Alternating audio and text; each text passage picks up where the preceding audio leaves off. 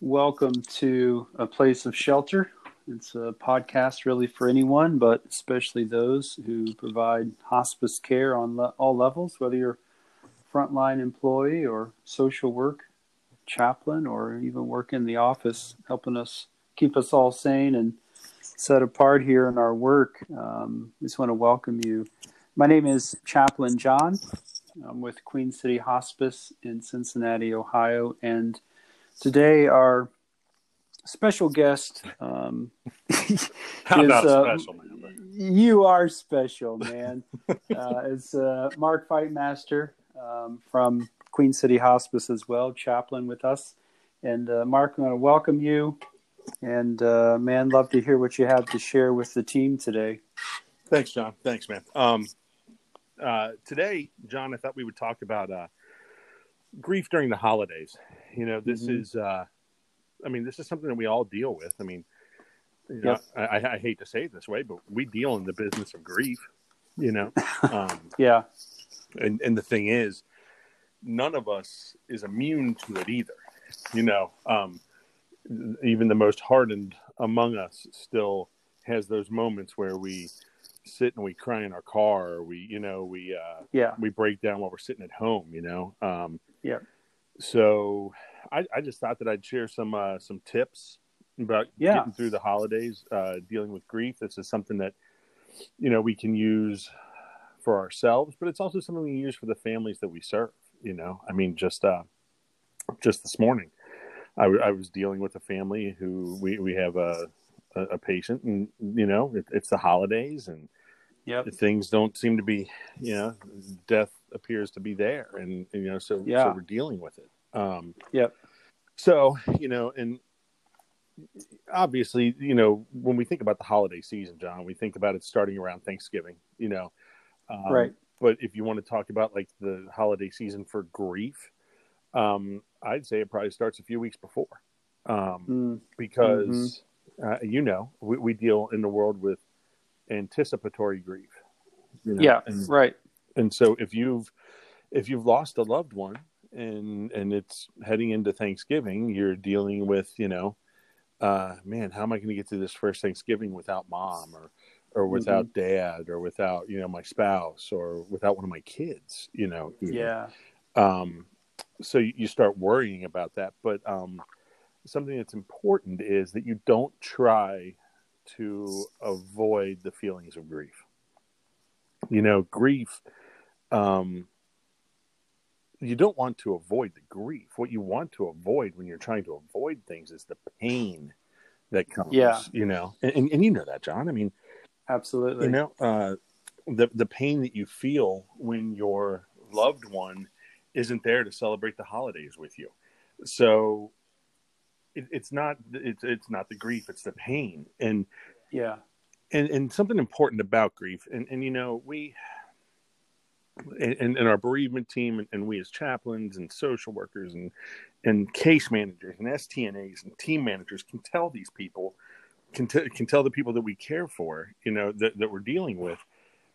Grief is, is really the the internal feelings that, that you are that you have. Hmm dealing with uh, the person not being there. And and really grief is the way out of the pain you know when when you when you grieve somebody when you grieve their loss when you grieve the loss of a relationship you are dealing with the feelings which will bring you out of that pain if, if that if Yeah. that makes sense It does absolutely, but I don't think people. That's where for me, I'll say I won't talk for people. I'll just say for me, Yeah.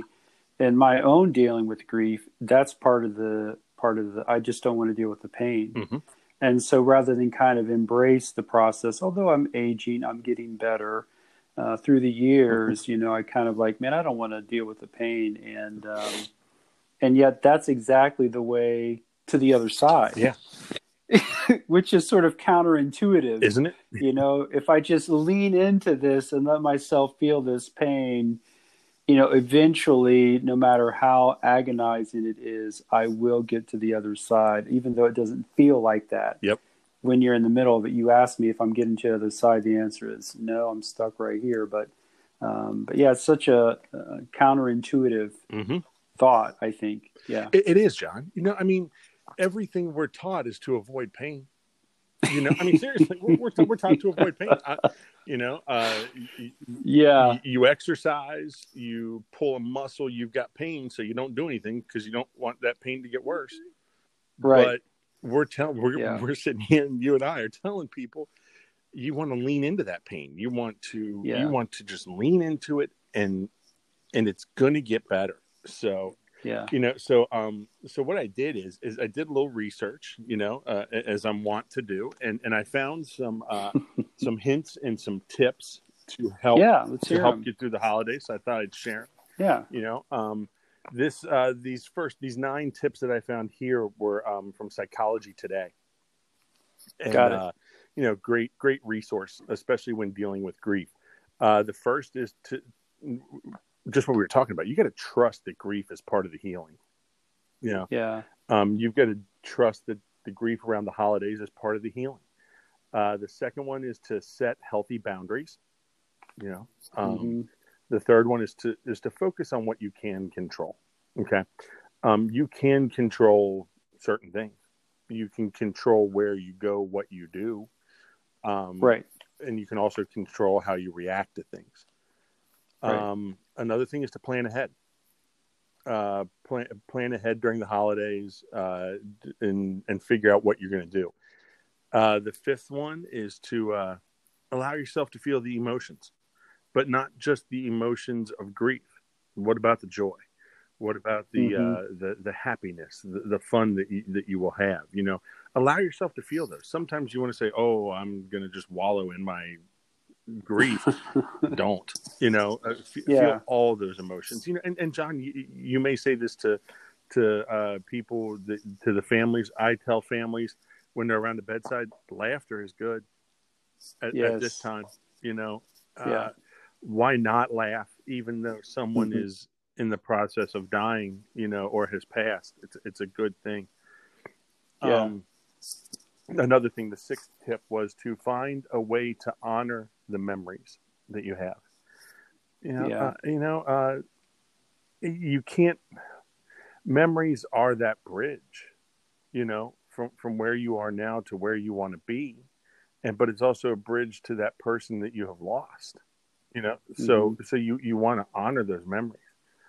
Um, the seventh one is to uh, create new traditions. Do something new.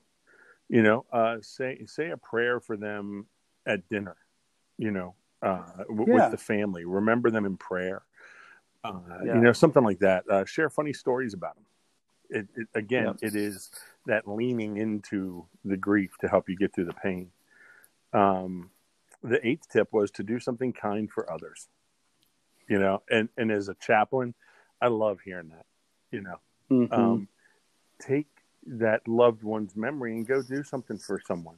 You know, go do Yeah. something for someone who doesn't have something, and and that's going to help you. It can be cathartic. And then um, yeah. the last one is to ask for help. I mean, you know, we can be stubborn, but you need to ask for help if if, if it's you know if you need it, you need to know to ask for it. Yep. We're too we're too independent to ask for help. You know, we're just sort of taught that from an early Yep. age. Yeah, Yeah. it, it isn't asking for help a sign of weakness, right?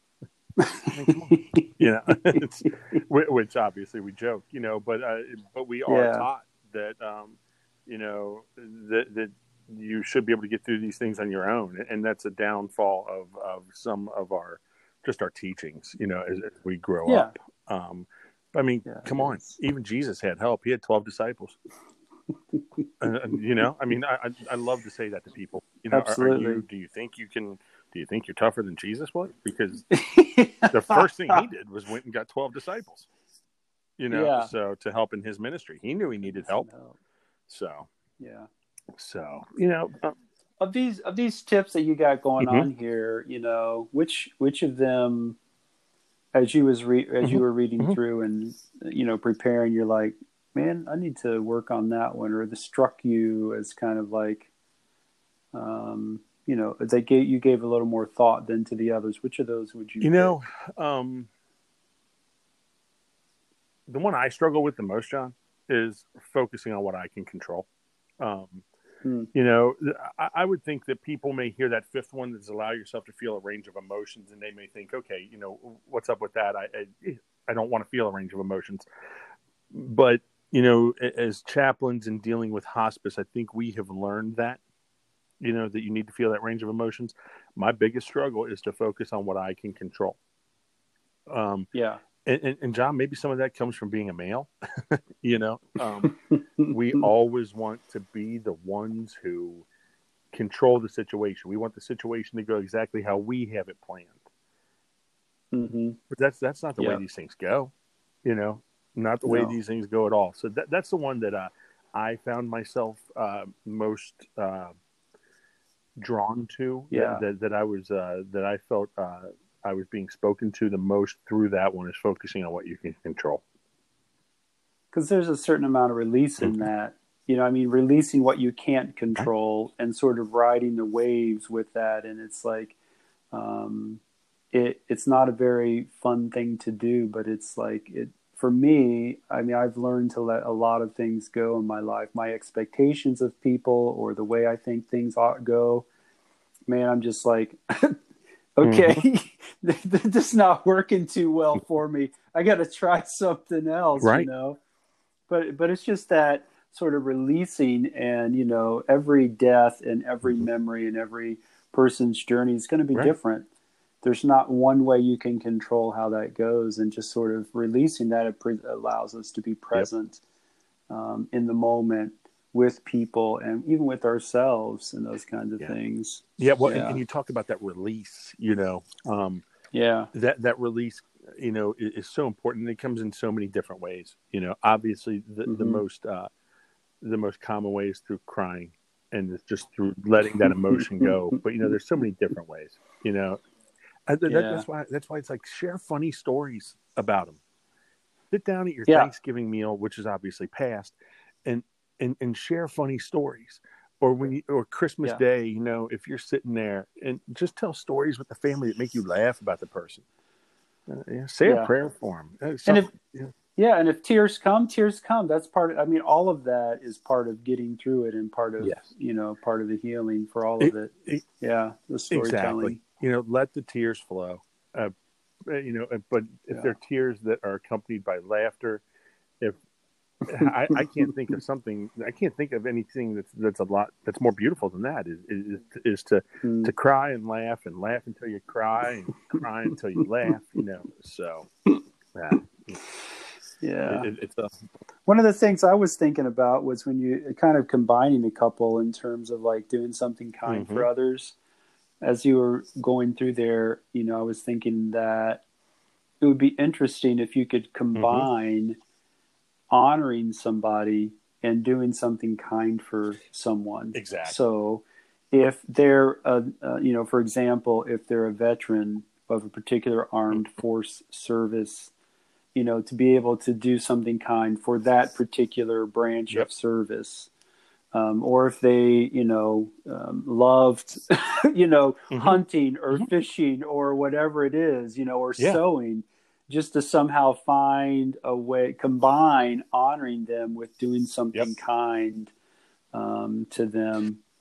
That's one of the things. I yeah you know i mean uh go make a donation in their memory you know something Yeah, like that right. you know i there's no reason that can't happen you know and and and Right. you know we we see that a lot in, in hospice we see a lot people making uh donations in memory of a person that's awesome Mhm. you know and you're right choose the branch of the military they served in choose a Yeah. a uh, what a foundation that was close to their hearts you know something like Mhm. that you know I, I think that's awesome Yeah. What else you got Well, for us, you know- Mark?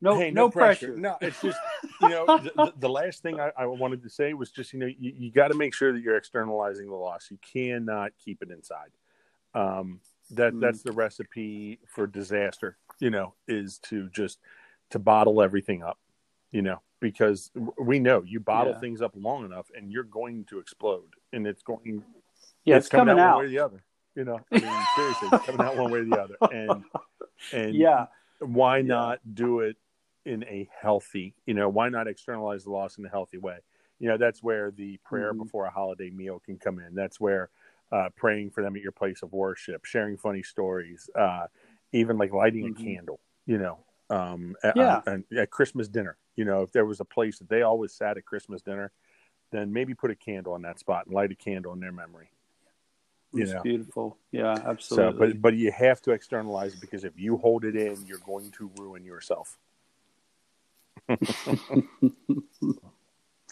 and you speak that because you've been trained clinically to deal with that, but also because I'm guessing that you've experienced oh. that firsthand in your own journey of grief. Because I know yes. I have. so, as a matter of fact, it's probably more experiencing it myself than the training so you know, uh, you know, but it's uh, yeah, you just make sure you're externalizing it and, and dealing with it in a healthy way.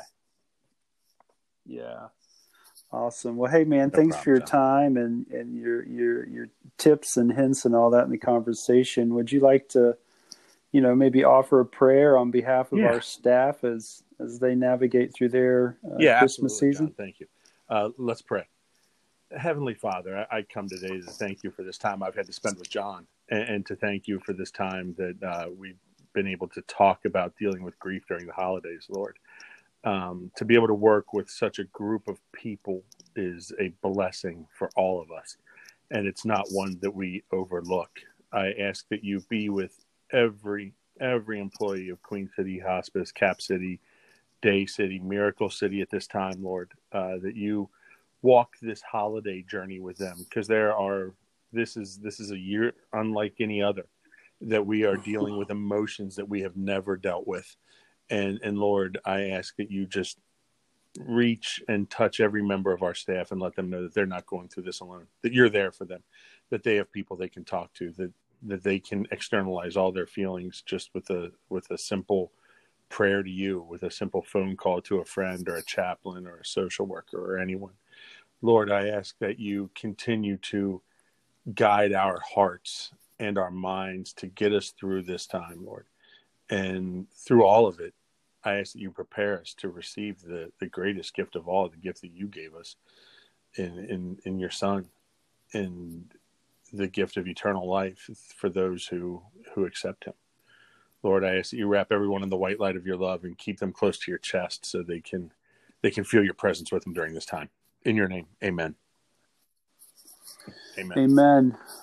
Hey, thanks for your time today. And uh, with that, uh, we'll conclude our podcast episode and uh, we'll look forward to the next one where I get to talk with uh, your oh, oh father. Oh, sorry. Uh, Gosh, Ron, sorry about that, Ron man. Fight um, Master. So I, I, he may need some help with his uh, technology, getting it, getting connected. That's my anticipation. Yeah. So but we'll work right, it out together. Good, good luck. All right. Thanks, man. Mm, bye bye.